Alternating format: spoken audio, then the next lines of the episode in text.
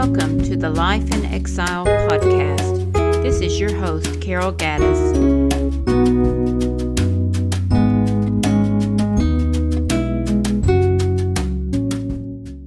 Gems from Genesis Introduction in August of 2022, a group of women from my local church body began a study in the book of Genesis.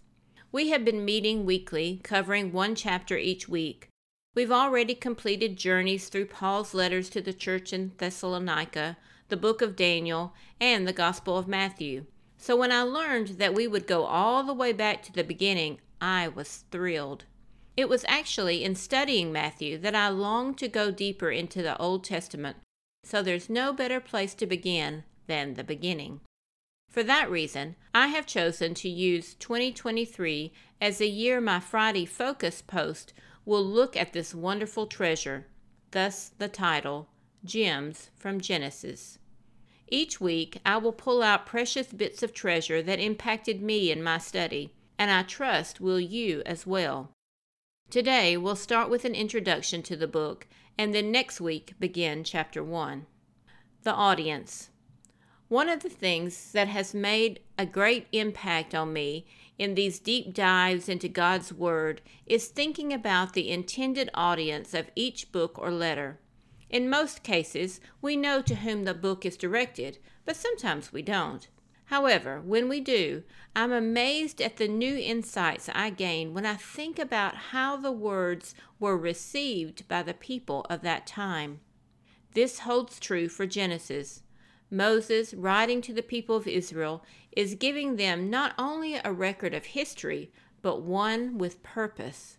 It's a reminder that God initiated everything, beginning with creation and that he chose and set apart a people for himself. Think about it. Here is a people, survivors of 40 years in the wilderness, holding now vague memories of exile in Egypt, but also not really sure who this God is that led them to the promised land. They have a lot to learn, and God has inspired Moses to leave behind five books that will form the solid foundation of their faith. This book will also give them an understanding of their ancestors Adam, Noah, Abraham, Isaac, and Jacob. They will see their good sides and bad.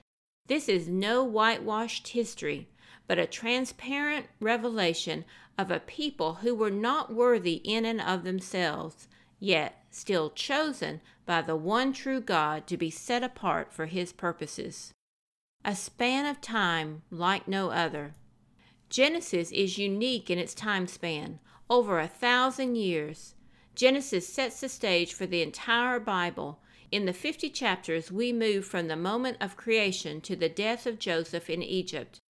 I like how the Bible Project describes the book God's plan to rescue and bless his rebellious world through Adam's family. We learn that the God who gave man and woman value by making them in his image also gave them purpose. Genesis 12, 2 through 3 says, I will make you into a great nation. I will bless you. I will make your name great, and you will be a blessing. I will bless those who bless you. I will curse anyone who treats you with contempt. And all the peoples on earth will be blessed through you. So, this trip through Genesis will be some ride and stir up more treasure than I'm able to share in a few lines each week. But if there is anything I want to accomplish through our focus on this book, it is that the gems I bring each week will serve to whet your appetite to dig even deeper for yourself into this treasure of God's Word. Grace and peace.